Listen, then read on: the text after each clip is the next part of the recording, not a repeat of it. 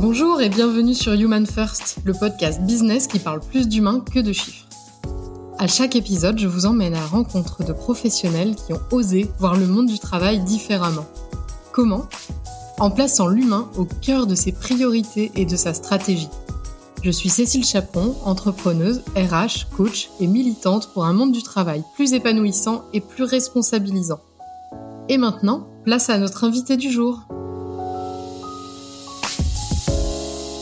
Étienne Cassagne est un ancien sportif de bas niveau et amoureux des gens. Après dix ans de marketing, la quête de quelque chose de plus grand pousse Étienne à se diriger vers l'accompagnement des individus dans leur transformation positive. C'est comme ça qu'il cofonde Boost avec ses deux acolytes JB et PE en 2020. C'est une entreprise à mission qui aide les individus et les organisations à tirer le meilleur de leur potentiel en passant d'une logique de ressources à une logique de richesse humaine. Vous comprendrez vite pourquoi j'ai voulu les interroger tant nos missions et nos valeurs sont proches. Et ceci aussi pour passer d'une logique de concurrence à une logique de partenaire dans la cause que nous défendons. Bonjour Étienne. Bonjour Cécile. Comment vas-tu? Ça va très bien, je suis très content d'être avec toi. Et ben moi aussi, je suis super contente. Entrons Étienne tout de suite dans le vif du sujet. Quelle est ta plus grande fierté dans le fait d'avoir co-créé Boost? La plus grande fierté, je pense que c'est d'avoir mis en place une idée qu'on avait au tout début et de la voir vivre au quotidien. Ça veut dire que on avait vraiment euh, à cœur de monter une société, une entreprise différente euh, qui voulait porter des valeurs fortes, mais, aussi dans sa manière de, vivre et d'exister, qu'elle soit vraiment euh unique et qu'elle chamboule un peu les codes des entreprises traditionnelles. Et pour le coup, bah, c'est ce qu'on s'astreint à faire au quotidien avec avec mes deux associés et puis toute l'équipe. Donc euh, je pense que c'est la plus grande fierté. Et en quoi tu dirais qu'elle est euh, unique, en tout cas qu'elle a quelque chose de spécial? C'est quoi votre spécificité? Je pense qu'au-delà de nos, nos métiers, euh, enfin de notre métier, ce qui diffère vraiment, c'est c'est le rôle qu'on donne, je pense, à chacun de, des personnes qui travaillent avec nous. Euh, je dis pas qu'elle est unique, en tout cas, elle est, elle est sûrement, euh, elle, elle, fait sûrement partie de, d'une bande d'entreprises et, on fait partie d'une bande d'entrepreneurs qui a vraiment envie de que chaque personne et que chaque euh, booster, comme on les appelle, sont vraiment partie prenante du projet. Donc ça va être euh, aussi bien euh, dans la responsabilisation que dans la liberté aussi d'expression, dans la responsabilisation de chacune de ces tâches et dans la et dans la hum, contribution en fait aussi à, à la fois au business du projet mais aussi à la vie en fait de, de la de la boîte. Euh, je pense que concrètement, on est vraiment une entreprise collaborative en fait. Ouais. Euh, et ça, c'est quelque chose de, de très important pour nous et qu'on et qu'on veut vraiment voir euh, au quotidien en fait. Vous êtes aussi une entreprise à mission. Exactement. Nativement. Alors presque nativement euh, dans les faits puisque puisqu'en fait il a fallu un tout petit peu de temps pour qu'on se dise non mais ici il faut vraiment qu'on inscrive dans dans les statuts quelques mois où en fait euh, on a réfléchi sûrement à plusieurs options et on s'est dit que ça pouvait être un, un bon départ. Disons que je vois pas euh, le fait d'avoir euh, transformé nos statuts pour être entreprise d'émission comme une arrivée, mais vraiment un départ en fait. On voulait on voulait monter une boîte différente et on s'est dit bah comment on peut à la fois le montrer aux autres et à la fois nous nous contraindre entre guillemets à, à être différents et à penser à d'autres à d'autres enjeux que que simplement finalement développer la boîte euh, traditionnellement. Donc en effet, on a développé nos statuts d'entreprise à mission, notre raison d'être et des missions qui sont très liées à nos métiers sur l'humain, euh, sur nous ce qu'on appelle les richesses humaines. Euh, et en même temps, euh, on voulait aussi euh, contribuer à, à, la transformation de notre économie et la contribution positive pour pour lutter contre le changement climatique. Donc on, voilà, on a aussi mis cette mission-là de, lutte contre le changement climatique au cœur de nos, au cœur de nos missions d'entreprise. Ok. Et justement, tu parlais de, de, de, responsabilisation, de la façon dont vous travaillez euh, tous ensemble, etc. Toi, comment tu définirais vraiment la gouvernance de Boost? Oui, alors euh, je me rappelle quand on a préparé, euh, je t'avais dit, euh, en fait, on n'est pas une entreprise libérée parce que en vrai, on n'a on pas eu à se libérer. Je pense qu'on est une entreprise libre, en fait. Euh, déjà, c'était un, c'est un peu le concept entre guillemets qu'on voulait se donner, c'était que c'était une entreprise libre où, chacun peut et finalement presque doit se sentir libre d'exprimer son point de vue, mais même de, de donner une idée, de, de, proposer un changement, etc., etc. Donc déjà, c'est un concept d'entreprise la plus libre possible, euh, où en fait chacun doit participer aux décisions, doit euh, peser sur euh, l'organisation de la, de la, de la société. Et après, d'un point de vue de gouvernance, bah, on essaye aussi de, de créer des, des manières d'organiser le travail aussi différentes, puisque même si chacun a son poste, a sa fiche de poste, a son, a son rôle à jouer dans la, dans la structure, il y a toujours un fonctionnement aussi un peu, euh, une partie de, des tâches liées à ce qu'on, ce qu'on doit faire pour faire progresser la, la, boîte, et puis une autre sur des fonctions plus transversales, où on vient en fait mettre des, euh, euh des aptitudes un peu particulières sur, sur d'autres projets. Nous, on appelle ça, on n'a pas inventé euh, non plus le, le, concept, mais on appelle ça les cercles de compétences en fait. Mmh on vient euh, développer par exemple la communication. Et tu vois, la gouvernance de la communication, c'est pas un chef de la communication, c'est une cellule communication, c'est un cercle communication.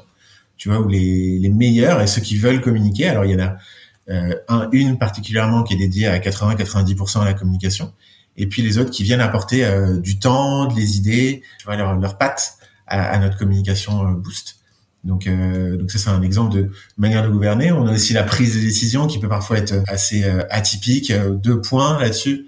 La première, c'est on a tout de suite voulu créer un, un mini CE. Ça c'était quelque chose de très important pour nous, pour pour en parallèle des trois associés, vu qu'on a monté la boîte tous les trois, on était là dès l'origine, d'avoir un ben voilà, une entité hors de nous qui réfléchit aussi aux problématiques de l'entreprise, qui réfléchit à qu'est-ce que ça veut dire bien-être chez Boost donc euh, et qui nous soumet leurs idées, leurs éventuelles décisions, euh, l'impact de leurs décisions, etc. Donc c'est la première partie d'une gouvernance un peu différente. Euh, un autre exemple, ça va être, par exemple, on a créé des, ce qu'on appelle des points sans points. Ça c'est, je dédicace ça à Alice dans, dans l'équipe. C'était le besoin, c'était de parler de choses sans savoir de quoi on allait se parler. Et donc c'était vraiment de se créer des, des temps, tu vois, des temps, des comme des bulles dans les moments de rassemblement autour d'une heure, une heure et demie. Au début, on avait calé euh, quelques minutes. Je me rappelle, le premier point sans point, devait on avait dû caler 30 ou 45 minutes. Et puis tout de suite, il a duré deux heures parce qu'en fait, euh, on avait beaucoup de choses à se dire et beaucoup de choses à partager, beaucoup d'idées en fait d'amélioration euh, à apporter les uns les autres. Et donc, on est tous là dans ces moments-là, tu vois, et on décide. Et franchement, quasiment les plus grandes décisions de l'entreprise ont été prises à ce moment-là. Donc c'est ça qui est, qui est assez drôle, c'est au moment finalement où où on s'y attend le moins, même si maintenant on est habitué et on a hâte, tu vois, d'avoir ces points sans Mais, euh, mais à l'époque, c'était dans ces moments-là que se prenaient les, les grosses décisions d'entreprise. Donc voilà un peu des exemples de gouvernance finaux. Ouais, c'est marrant, c'est dans un point plutôt non officiel que vous prenez les plus grandes décisions au final. Exactement. Il me semble aussi que vous avez une façon un peu particulière qu'on voit vraiment pas beaucoup ailleurs dans, la façon d'être euh, dans vos locaux. Comment on travaille chez vous euh, physiquement? Oui, alors les locaux, ça a été euh, d'abord ça a été des bureaux au début euh, 2000, 2020, 2021 et, et, une partie de 2022. On avait on avait des petits locaux dans, Paris. Et puis finalement, la taille de l'entreprise voilà, grandissant et puis aussi les recrutements se faisant de plus en plus en province, sans forcément amener les gens à vivre à, à Paris, on s'est posé la question de bah, quelle était finalement la meilleure formule pour nous. Et on est allé depuis on loue une maison à l'année et on en fera un lieu de vie, etc. Jusqu'à, bah, on n'a plus de locaux du tout euh, et on trouve une autre formule de, de travail. Donc on est parti sur cette piste-là en, en, juillet de l'année dernière, donc ça va faire un an maintenant. Donc on n'a pas de locaux fixes en fait euh, à l'année. Euh, en revanche, on a des moments de rencontre. Donc tous les mois, on loue généralement euh, une grande maison euh, plutôt en région parisienne parce que ça centralise à peu près tout le monde.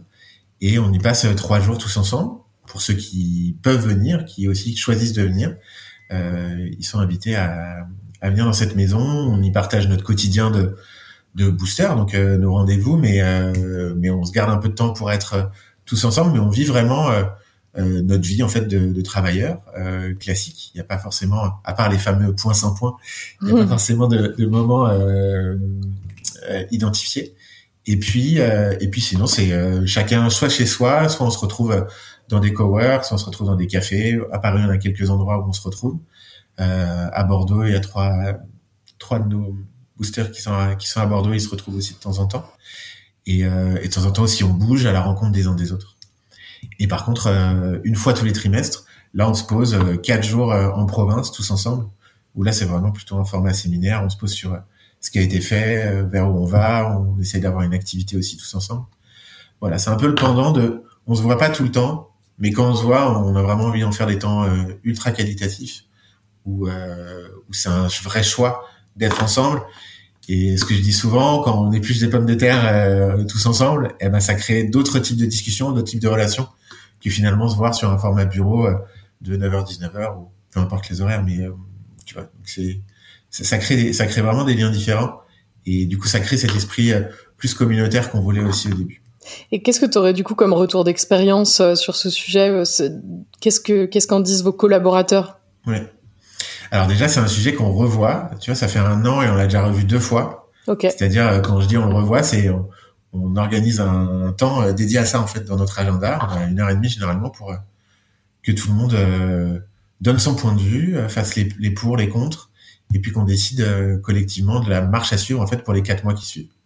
Ça, c'était un peu le, deal quand on a quand on l'a fait en, à l'été dernier. C'était pas qu'on s'assoit sur notre position, et en vrai, ça c'est quelque chose qu'on fait quasiment pour toutes les décisions c'est on part sur quelque chose et on assesse en fait quelques mois après pour voir si les changements qu'on avait pensés euh, au moment T c'était les plus appropriés et correspondaient aux, besoins de chacun. Donc ça on le fait tous les quatre mois et d'ailleurs tu vois le dernier a, provoqué un changement puisqu'à partir de, de janvier on va louer euh, un bureau tous les jeudis dans Paris. Ok. Euh, tu vois donc une journée en fait un, un, endroit de rassemblement parce que pour le coup on, on a des nouveaux arrivants en septembre des alternants et puis et euh, quelques recrutements ouverts et il n'est pas impossible qu'il y ait des Parisiens euh, dans la boucle. Donc ça veut dire quelques une petite dizaine de Parisiens. Et, mhm. ça, et ça tenait à cœur justement aux Parisiens d'avoir un point de un point de rencontre une fois par semaine. Et puis pour les autres, ça leur permet aussi de venir euh, s'ils le souhaitent pour passer le jeudi avec nous de manière plus récurrente. Donc tu vois ça, ça a été un point de d'optimisation. Et sinon les retours, les retours en fait c'est un peu comme comme beaucoup de choses qu'on qu'on a ouvert nous chez Boost, c'est que la liberté, ça, ça offre plein de choses, mais ça oblige quand même une certaine responsabilité et une certaine rigueur en fait dans dans, dans son travail. Pareil, on n'a pas d'horaire en fait chez Boost, on réfléchit pas à se dire euh, voilà, on ouvre entre guillemets la boutique et on la ferme. Donc en fait, ça veut dire que chacun est responsable aussi de de la qualité de son travail, chacun est responsable de la rigueur qu'il va mettre dans son travail, chacun est responsable de de l'intensité qu'il va mettre dans son travail. Et en gros, on s'auto-évalue sur le fait que oui ou non, euh, tu remplis euh, ta mission euh, pour pour le compte du, du collectif. Donc ça, ça présuppose pas mal de rigueur personnelle. Donc tout le mhm. monde a travaillé sur son sur son agenda type, tu vois, et l'a communiqué à tout le monde. On a des agendas partagés, pas du tout pour regarder ce que les, les uns et les autres font, mais vraiment pour s'organiser au quotidien. Et puis et puis on essaye au maximum, même en dehors de ces temps-là, d'aller les uns chez les autres. Donc pour créer du lien. Euh, ça, c'est super important. Et après, l'autre, l'autre, le pendant ultra positif, c'est tu vois qu'il y en a, il y en a deux qui sont partis en, à l'étranger mhm. pour vivre euh, l'aventure Boost. Il y a Anaël qui est parti à Bruxelles et Pierre qui vient juste de partir à, à Barcelone. Euh, on n'a pas de contraintes d'emplacement, on a juste deux, deux, deux choses qu'on qu'on donne à, à, tout le monde, c'est euh, que les déplacements en train soient possibles globalement pour rejoindre nos points de ralliement mensuels et trimestriels et ensuite qu'on soit sur le même fuseau horaire à peu près, plus un, moins un, tu vois, pour qu'on puisse à peu près travailler sur les mêmes temps et que les réunions soient facilement calables. Ça, c'est nos seules, nos seules contraintes, en fait. Donc, euh, tu vois, à Barcelone, à Bruxelles, euh, ça s'y prête euh, plutôt bien. Donc, ça s'y prête bien, oui. Mm. Et au départ, vous êtes une, vous êtes un cabinet de recrutement au tout départ, il me semble. Comment on recrute chez vous alors? Donc ouais, au tout départ, on a un cabinet de recrutement, c'est vrai. JB a, avait l'idée au début de monter un cabinet de recrutement et puis notre association tous les trois a vraiment donné un, un vrai partenaire RH, recrutement, formation, coaching, bilan de compétences.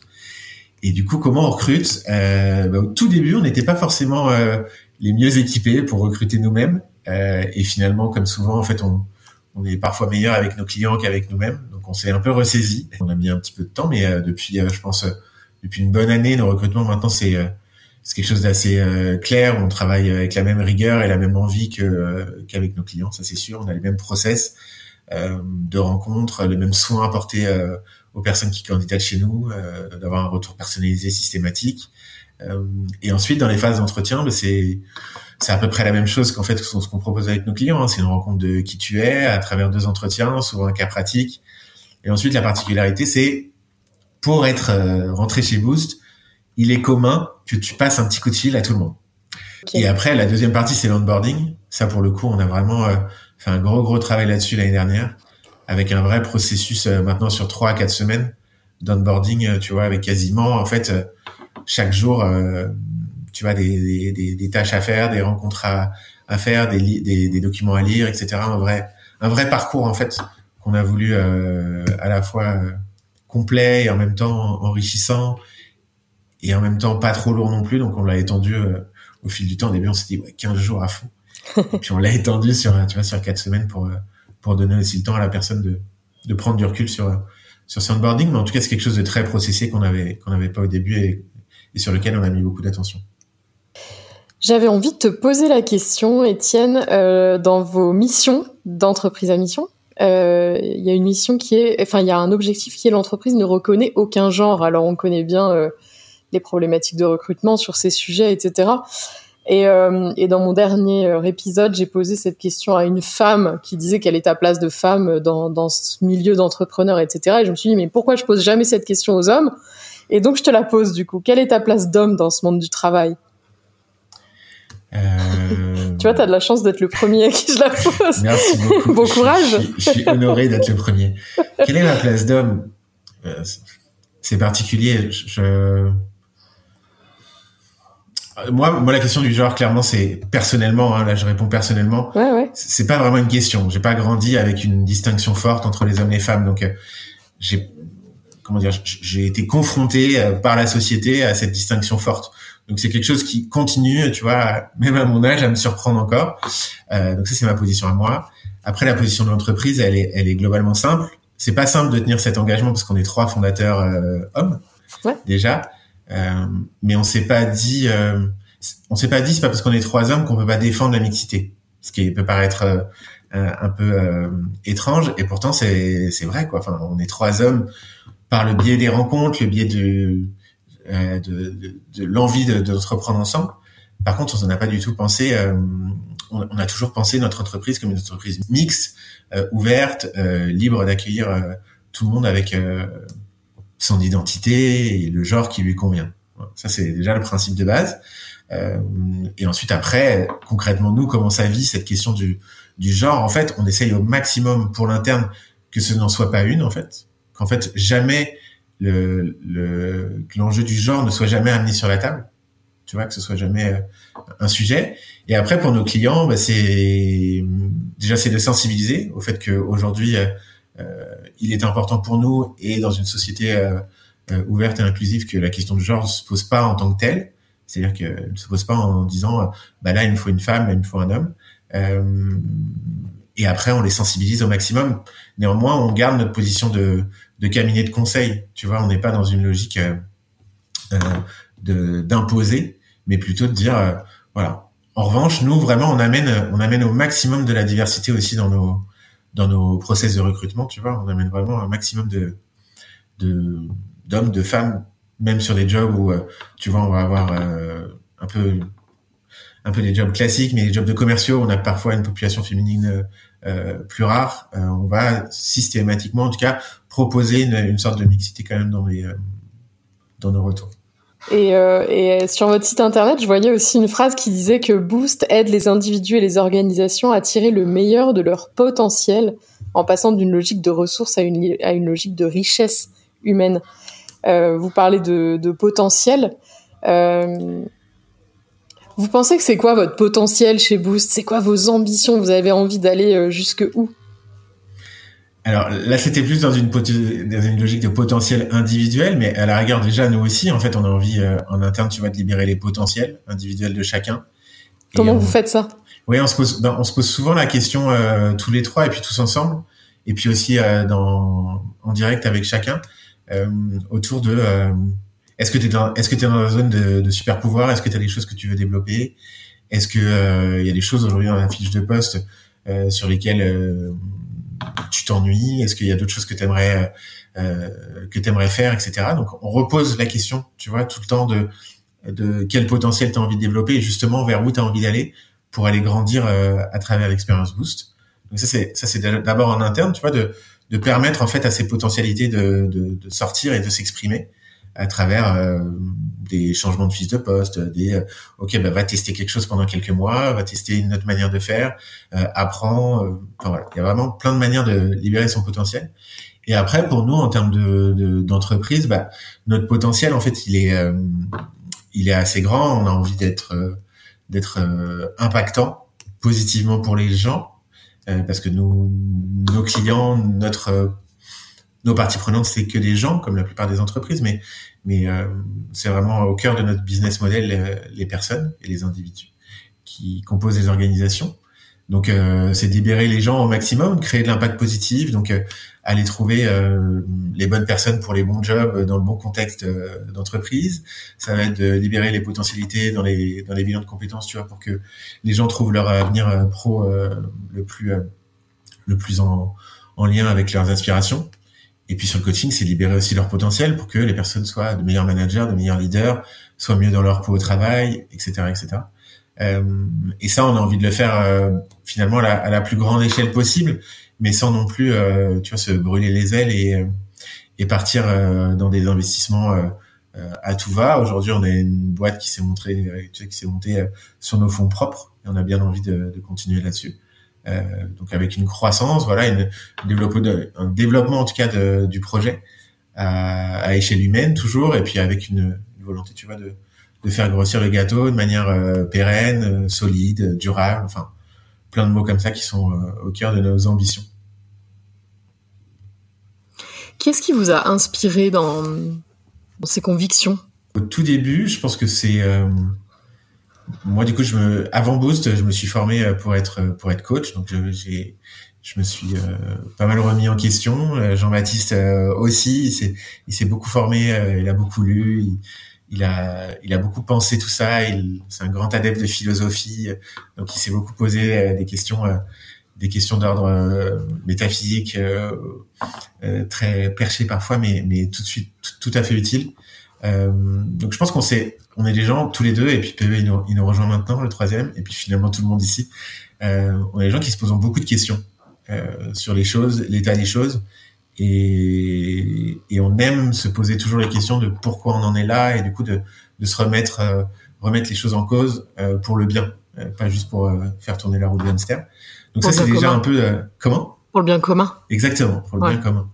Et ça c'est et ça c'est vraiment une aspiration qu'on a tous les trois.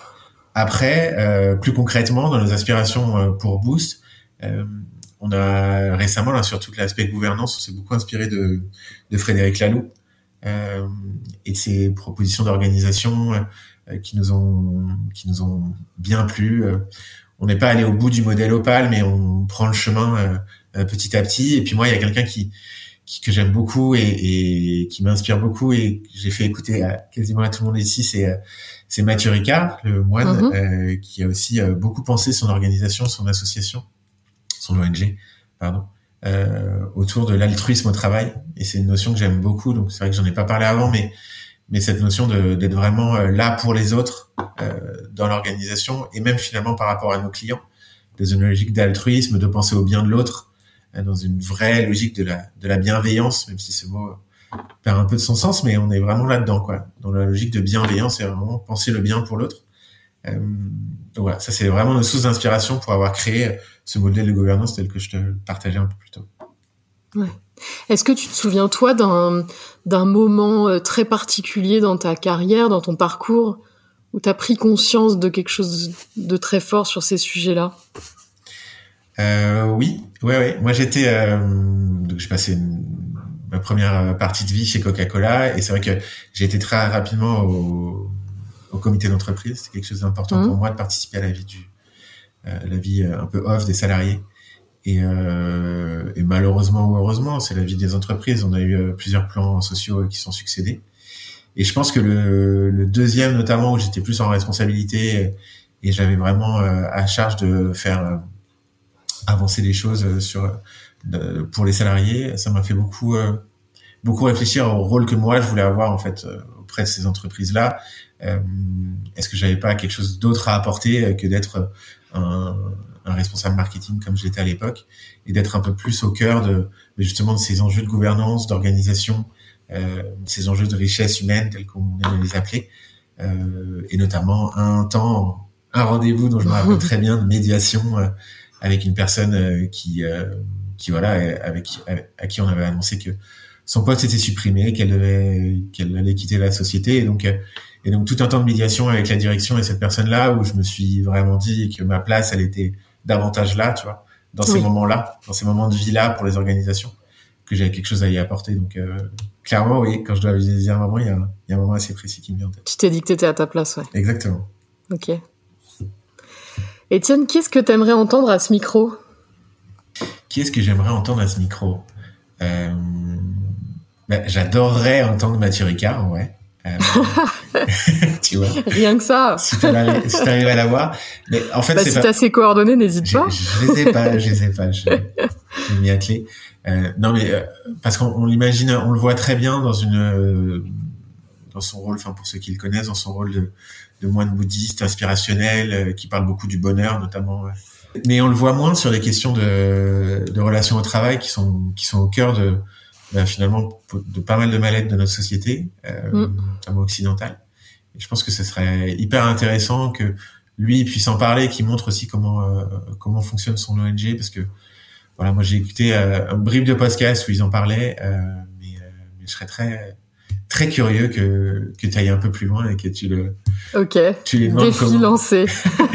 comment il fonctionne et tu vois et quelle quelle chose, tu vois, hyper rapide, euh, on peut mettre en place en fait en entreprise. Je pense qu'il y a, il y a deux trois réflexes euh, qu'on peut mettre assez vite en place pour changer quand même euh, assez vite l'état d'esprit, euh, mettre beaucoup plus de, de sérénité, de, de bienveillance les uns envers les autres. lui il parle d'amour, nous on en parle aussi d'amour beaucoup en interne.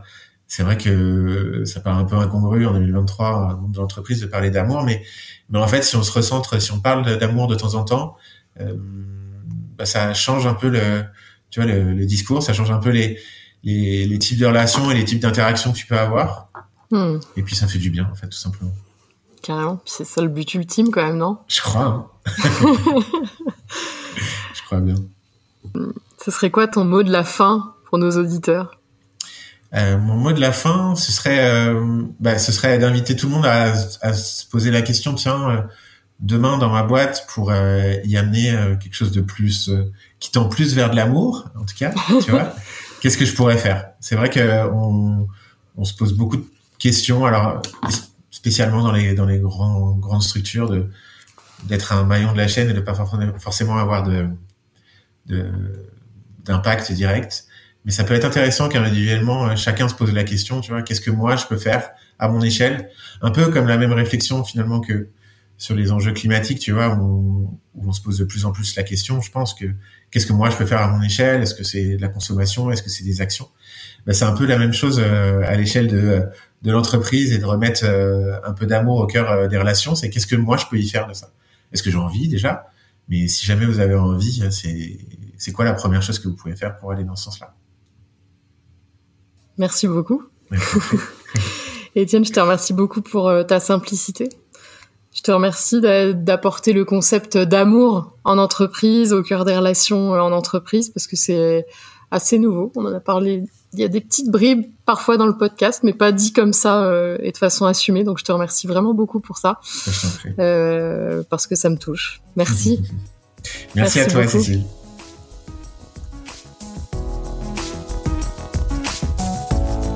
J'espère que vous avez aimé cet épisode autant que moi. Si vous connaissez quelqu'un qui aurait beaucoup de choses à dire sur le sujet, je serais très intéressée de le savoir. Alors partagez-nous son nom en commentaire.